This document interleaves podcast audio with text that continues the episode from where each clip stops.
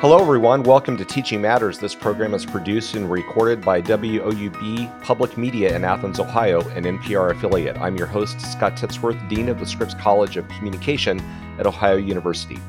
Teaching language skills, or for that matter, most any subject, requires new and innovative approaches to meaningfully connect students with subject matter. One of my favorite authors is Parker Palmer, and he has a great metaphor of saying that we need to connect the big stories of disciplines to the little stories of people's lives, and we have to be constantly looking for ways to do that. An innovative new approach to teaching worldwide English language skills has been piloted by the United States Department of State. It's called the American English Global Comics Virtual Exchange Program and was done in a pilot sense over the pandemic time period. We'll be discussing that program today with my guest, Dan Ryder, who is an educational consultant focusing on innovative and student-centered approaches to teaching and learning. He is the learning facilitator at Overman Academy, CRCS.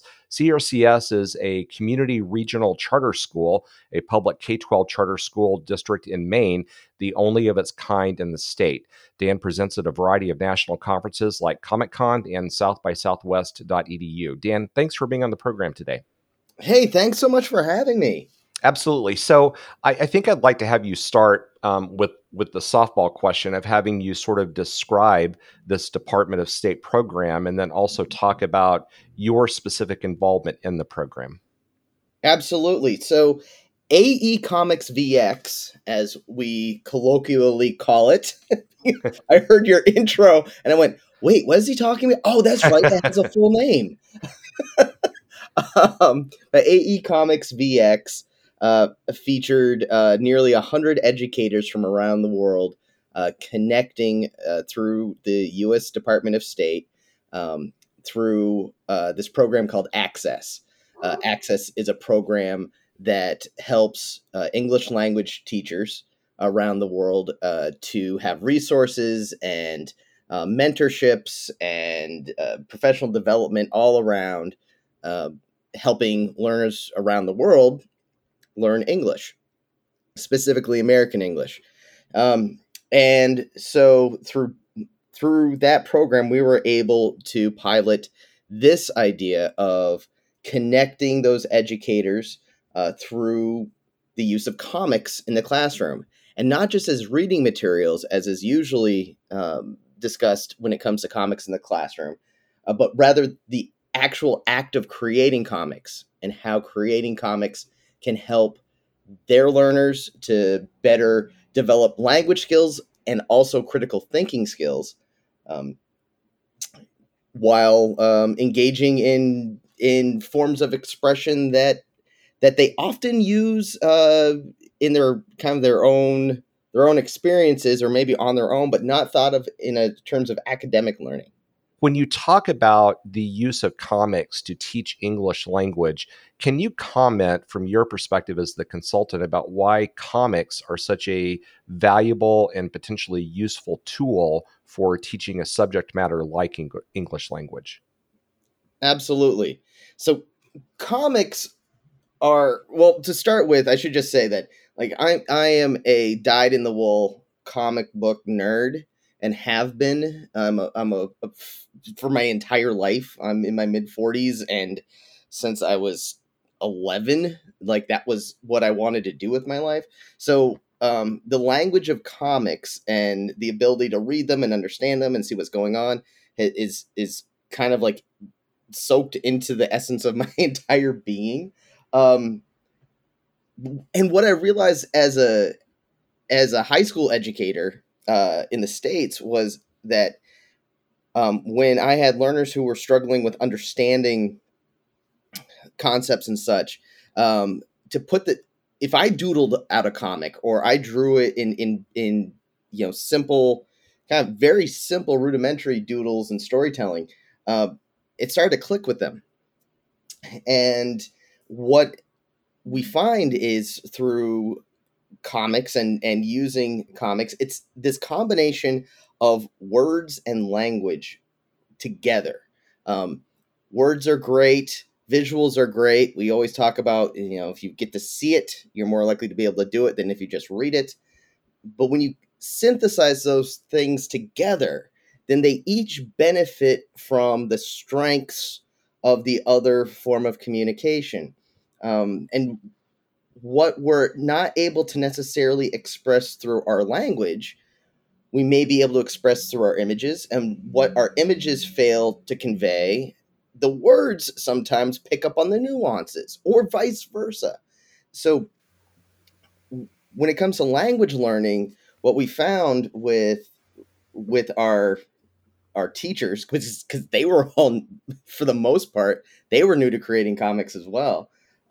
They started to see, when I am not sure what the right word is, my illustration fills in those gaps. And when I create an illustration, but I'm not sure how to convey what I want to, what the deeper meaning is or what the feelings are behind that illustration, my words can fill in those gaps. And then to take that to the next level is the idea of panels and the magic that happens in the gutter, so to speak, the spaces in between one panel and the next, and that conveyance of thought where the brain pieces together, I know what happened in the middle, even though I can't see it. That grabs a whole part of the affect of the brain that's like magic. That's why I call it the magic part. It's the secret sauce of comics. It's the gutters, right? It's the spaces in between. And that fills people with amazing confidence because they're not even aware, they're not metacognitively aware that that's what they're doing, but they are. And it builds this I can understand this. Yeah, and I would assume that, one of the powerful outcomes of that is that, any particular reader of a comic might fill in that space differently, and that's ripe then for conversation about why that happened, which, of course, if you're trying to teach something is really useful, right? Right. Absolutely. 100%. And as our teachers in this program were creating comics, they're posting them and sharing them, and we're commenting on them, and we're like, so what happens here? And they're like, nothing physically happened. Your panels look exactly the same from one to the next. So there's no way to tell, there's no clues there as to what's going on if you don't know what the words are. So we taught them from the ground up, basic doodling skills and using sketchnoting techniques, based on the work of folks like Sunni Brown and Austin Kleon, and just using these really, really simple six, square, triangle, circle, dot, squiggle, stick doodles. Right. Where it's just a combination of those simple shapes to convey meaning, to convey emotions, to convey ideas. And they soon realized, all I have to do is ascribe an emotional state. And that says so much. And it's And how do you do that? 2 lines upside down or 2 lines right side up, or it's not super hard if you let yourself go into that beginner's mindset where it's okay to make mistakes. When I was looking through there's a volume that the Department of State sent me of, the comics that were created by the different teachers, the teachers themselves was quite a diverse cohort. I mean, it looked to me like they came from 4 different continents. What generally are the backgrounds of the types of teachers that were in this program? Are they people that are teaching in schools, English language skills? Are they people that are teaching at private academies or even for-profit institutions? What sort of is the general background? As far as I can tell, because I'm not privy entirely to what all of their school situations are, but here's what I can say for certain. They come from a variety of backgrounds, and almost all of them are working with learners who are not of privilege. They are working in schools that have one computer in their building, many of them. They many of them were conducting classes even during the pandemic, just using flip phones and text messaging. They are all over the world. They are their connective tissue is that they're all connected in some way to the U.S. Department of State through their English language learning programs. Right. So they're all connected to embassies. They all have a person called a RELO, a regional English language officer, who helps them find resources and connect to programs and guides them. So they have this great resource to tap into.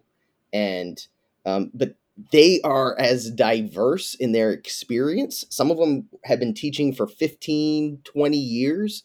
Others had been teaching for 4 or 5. We were fortunate in that from our side of things, that because they're in the Access program, that's a program that you have to apply to be accepted into. Mm-hmm. So they did have familiarity with basic teaching skills, and these are professionals. They're not kind of people who are like, well, I think I might try teaching English.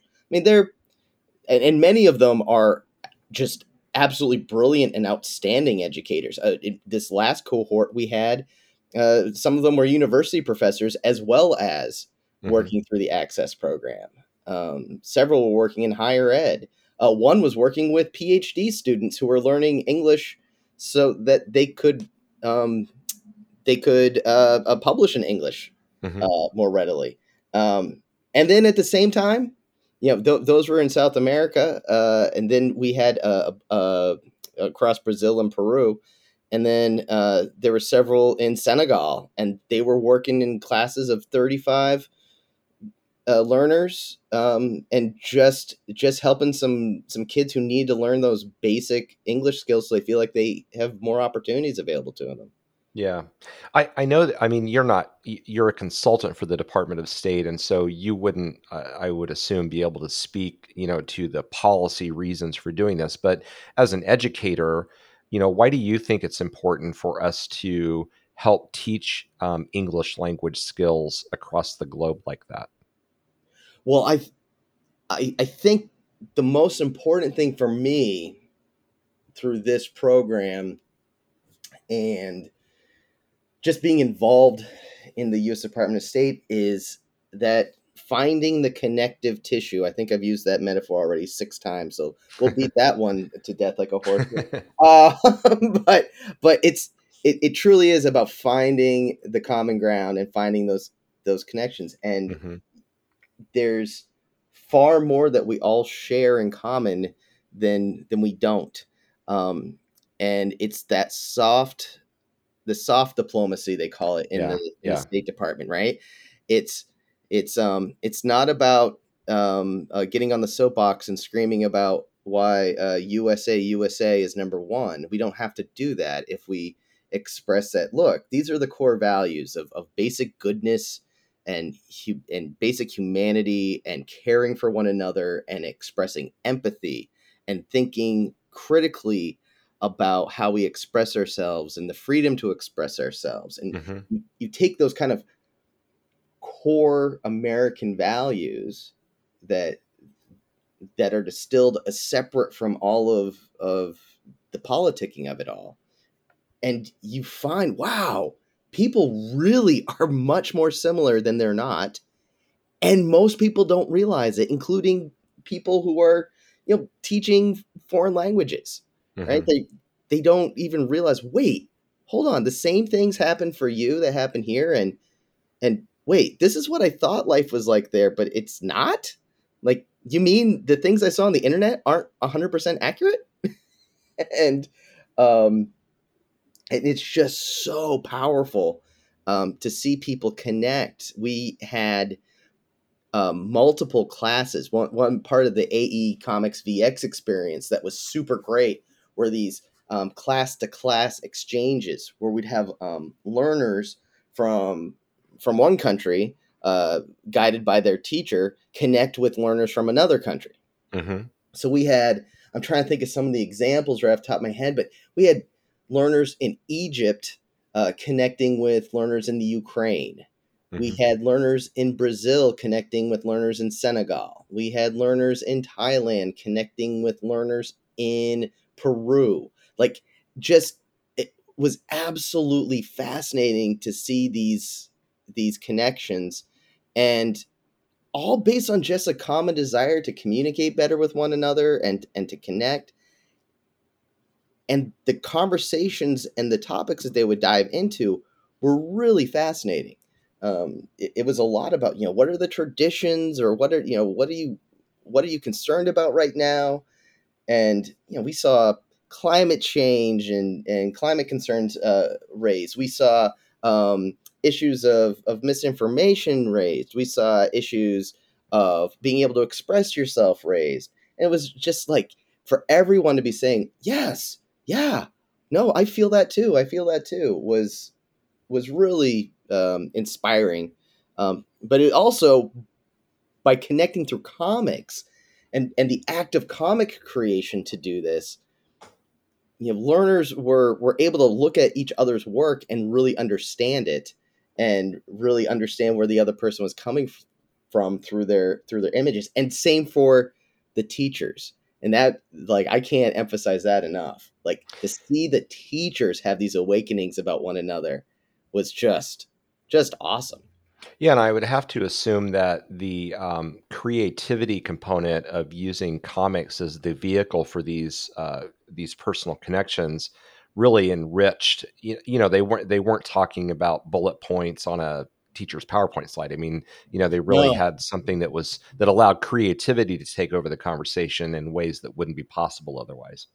Absolutely, and that's I believe 100% in that. And that's actually how I ended up working with the State Department, was because of the work myself and my co-author Amy Burball and I did on a book called Intention, critical creativity in the classroom. And our whole point of the entire book was, if you allow learners to use creative expression to demonstrate their understanding, they're going to understand whatever the topic is that much more richly and with that much greater facility.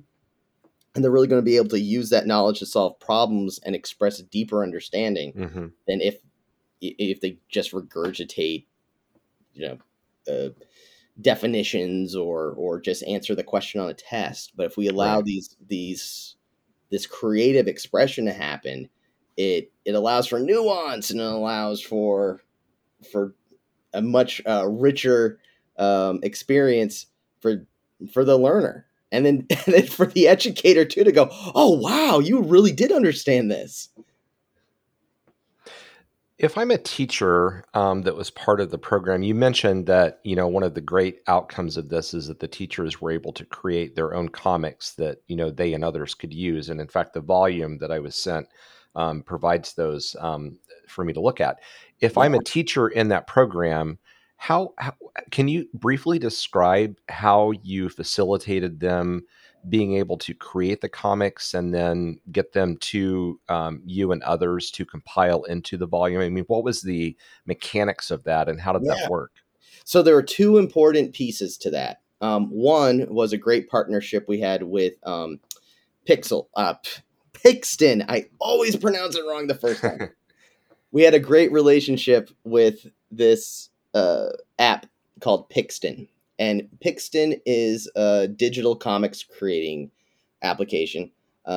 It works super fantastically well. And it provides, the basic templates for creating comics. But one of the things I really like about it is it also provides very culturally aware templates and culturally aware characters to use. So you can find representations of people of color and of diverse backgrounds. You can find modestly dressed characters. You can find kind of whatever you need in Pixton. And even at the at its like kind of entry level, there's a lot there. And we were fortunate to be able to get into the full range of what they offer. And that was kind of the starting point for creating a published comic with our learners. So we taught them how to use Pixton, and Pixton got on board with us and helped us out with some tutorials as well. And we guided them through that. And we also wanted to show them, like, hey, just be, you know, if you don't have a computer, it's okay. There's some other ways you can go about making comics. And I wrote the script for, Josh Ailes did the illustrations, and then Jackie Gardy, who is the content developer there at the Office of English Language Programs that I worked directly with and was kind of the mastermind behind the entire VX. It was really her idea to make this all happen. We wrote a 22-page comic book guide to creating comics in the classroom called Panels and Perspectives that was directed expressly at teachers of English in foreign language classrooms. So we use that and the guides we put in that as kind of as a base, as our that kind of served as our textbook, so to speak. But each page in that is really giving you, like, a page or two, a tutorial on how to do each step. So they were receiving instruction on how to make comics using basic pen and paper or whatever you might have available to you, whether it's the back of a cardboard box or you know, just scrap that you have kicking around. It didn't really matter. You don't have to have fancy tools. But if you have a digital device and you have that opportunity, then you also had Pixton to dive into. And it provided, both of those things together provided a common language and a common point of dialogue so that people didn't feel like they were just lost going, I don't even know where to start. Well, we're going to guide you through. We're going to take you from the beginning. We're concerned with expressing ideas, not expressing art.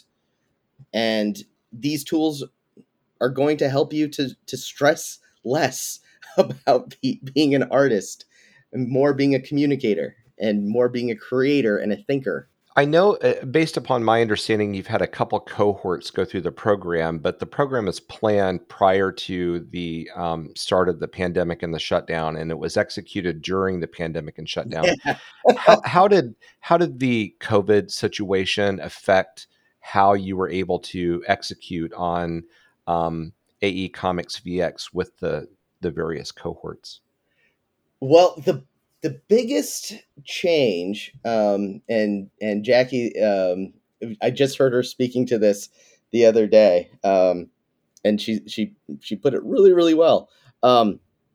She said, you know, we had been planning on this virtual exchange happening in virtual space anyway, but what we were really planning it around was the idea of having a teacher who has a group of students and connecting the students to one another, with the teachers kind of facilitating, right? We kind of would teach the teachers to be facilitators of the ideas that we wanted them to use with students. And then we'd see these students working together to create these things. Well, the pandemic kind of put the kibosh on that, as every single country approached it differently and all the protocols were different no matter where you were.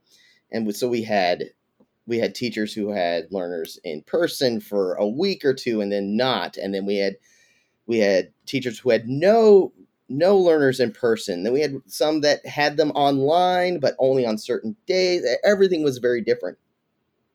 And what that ended up doing was allowing, it really created an opportunity where we dove in all in on training these teachers to be the creators themselves, and allowed us to really let them take that perspective of a student and say, all right, now if you have the opportunity, work with your students. But if you don't, if this isn't going to work, that's okay. You're doing all the learning. You are creating and you are making, and you're going to do exactly what you will eventually have the opportunity to do with learners if you don't right now. And at the same time, as we progressed, we did 3 cohorts. So the first cohort, everybody's going, I don't know what's up. Who knows? we're just going to do the best we can. And we've got a great program. We know it's going to work and we know it's going to be helpful for you. And we're just asking you to trust us. And they did. And because they put some blind faith into us, it worked out pretty well. And as conditions changed for each of them, they started bringing learners in to the fold. So we started getting these class-to-class exchanges. And by the end of it, it was a regular occurrence to have online educators and students from all over the world coming together in the spaces that they set up. And because of the pandemic, because so many learners went online, there was an ease of use with connecting through, most of the time we connected through Zoom, but some of them used different tools, all depending on where they were. But just by connecting through, in those digital classroom spaces, like learners were used to it. And so they were comfortable with it. I was fortunate. I got to work with a group of kids in Russia, and it was awesome. They dictated to me like a comic, and I drew it as they talked. And I just would hold it up, and I wanted to show them how quickly you can make a comic that tells a really powerful story. And they just kept feeding me information. I just kept doodling, and it was a really bright spot while things were getting really bad in the winter of 2020 there. Yeah, everybody was looking for outlets for connecting with others. And this seems like this was a really great worldwide tool for that group of teachers that participated. It was. And, one of the things that I was able to experience, besides some of the exchanges I got to do with learners, each of us in this last round, each of us had a pod of educators. Pods just meant like a group, right? And and we tried to connect them by common time zones while still not being in the same country. So that there was still an exchange happening, right? So I happened to have Latin America and South America happen to be mine, and one of the most just like one of those moments that you don't know if you're going to get to have as an educator, especially as a colleague, like an international colleague, is listening to a group of educators come to the realization at the same time that they were all experiencing the same things in their homes and in their countries that they all thought was unique only to their own experience and didn't think it could possibly be what someone else was going through at the same time. And they were all having that realization at once. Yeah. And wow. Like, wow. Just unbelievable to hear that. And to hear them, have that experience. And they share that also while one of our activities is they create national superheroes. Like we teach them about Captain America and how Captain America was created in the late 30s and the early 40s and this idea of these American ideal superheroes. And so they have to create their own national hero for their nation based on the values that they most care about in their cultures and their countries. And to see this same group of educators connect over that and have this shared kind of like, what do we do when our beliefs are so strong and what we believe in as people seem to be in a little bit of conflict with what is being expressed as what we, what the public facing is. And it was really something else to listen to these folks share their truth and share their experiences and to do so with great vulnerability and great empathy for one another. I mean, there were tears shed. I mean, this is a bunch of teachers talking about how to make superhero comics, and people are like just realizing, oh wait, again, we are more alike than we're not. And there really are core human decency values that we all share. And And when we work with young people, it can be really disheartening when it seems like those values are being pushed to the side. And that's what was the common ground for so many of them. It was just wonderful. Yeah. So, obviously, what you've been talking about is a very successful program being run by the Department of State for global educators. But if we step back to a broader view, obviously what you're talking about in using comics or perhaps graphic novels as a teaching tool could be used by any teacher, wherever they're located and whatever their subject matter is. From your background as a consultant, do you have advice on how someone that hears this and may want to start thinking about how to use that in their own classroom? What's a good starting point for them?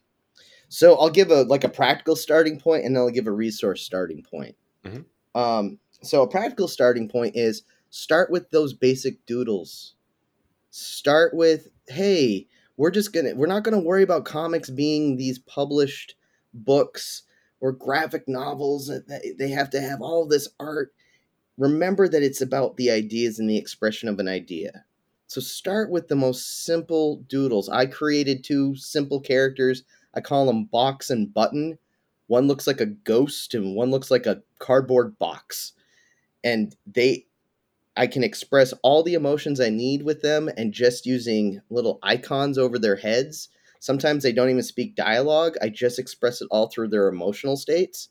And I show that just through simple lines and keeping it crisp and easy to access.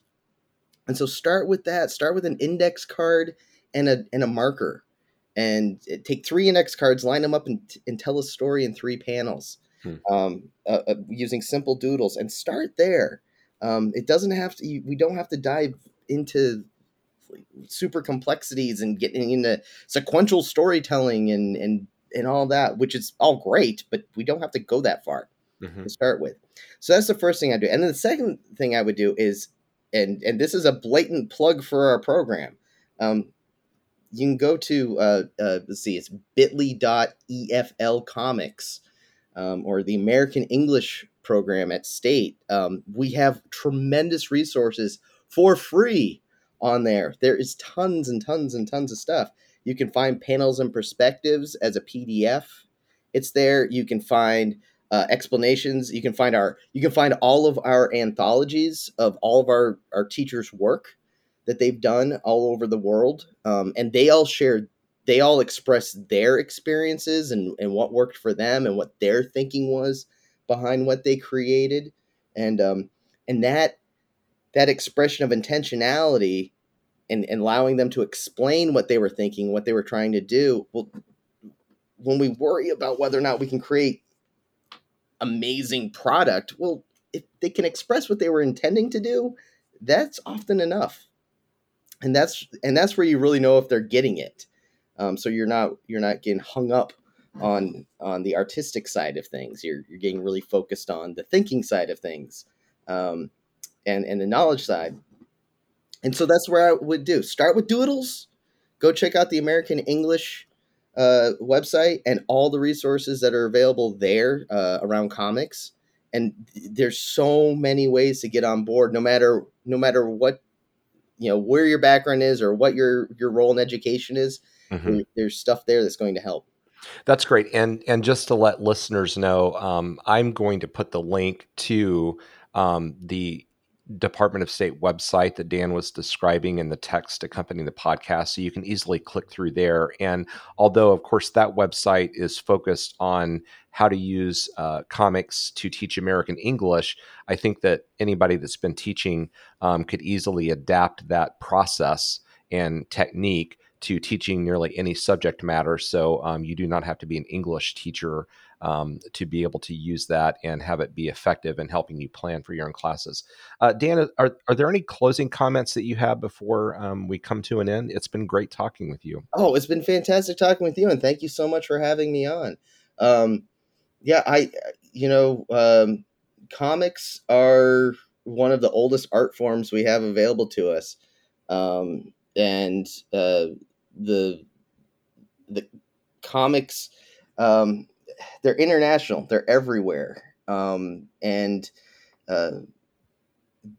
If we can get past worrying about what the content of them is, if we can get past our assumptions about comics or our assumptions about graphic novels, whether the assumption is either they're all about superheroes and they're silly, or they're only about really dark and complicated things, or it's all Japanese manga or Korean comics or whatever it is. If we can let a lot of that go and we realize, oh wait, comics are really just a combination of words and images to express an idea and express feelings, then there's so much we can do with them to help understanding. And no matter what our subject area is, no matter what our content is we're trying to convey, comics are just an incredibly accessible and universal form of expressing a lot of rich and deep understanding about one another and really the human condition. That's excellent. And thank you for giving us your time today. And I wish you the very best as you continue to help other educators in the United States and across the globe continue to find innovative ways to reach students. Hey, I appreciate you so much. Thank you. You bet. Dan Ryder, he is the learning facilitator at Overman Academy, CRCS in Central Maine. He's also a consultant for the United States Department of State working on the American English Global Comics Virtual Exchange Program. He has a much more eloquent way of shortening that title. Of course, as I said, we will have a link that will give you all kinds of information about that DOS program in the text accompanying the podcast. Thank you for listening to Teaching Matters. This program, as I said, is produced by NPR affiliate WOUB Public Media in Athens, Ohio. Remember that if you want to link to the program or look at back episodes, go to woub.org/listen, or of course, you can also access all of that information on many of the podcasting apps like Google Play, iTunes, and of course, NPR One. You can contact the staff of the podcast through our Facebook page. Just go to Facebook, search for Teaching Matters Podcast, and send us a message if you have an idea, comment, or suggestion for a future episode. One of the things we would really like to focus on in the new season is lessons learned because of COVID that we want to keep. So despite the fact that we're glad that COVID is maybe starting to get behind us, we certainly had to change everything that we did, and there are lessons there that we think are valuable. We would like to hear about those from you. So please reach out to us if you have suggestions or ideas related to that theme or anything else related to great teaching and learning. Our audio engineer and associate producer is Adam Rich. I'm Scott Titsworth, your host. We hope you have a great day.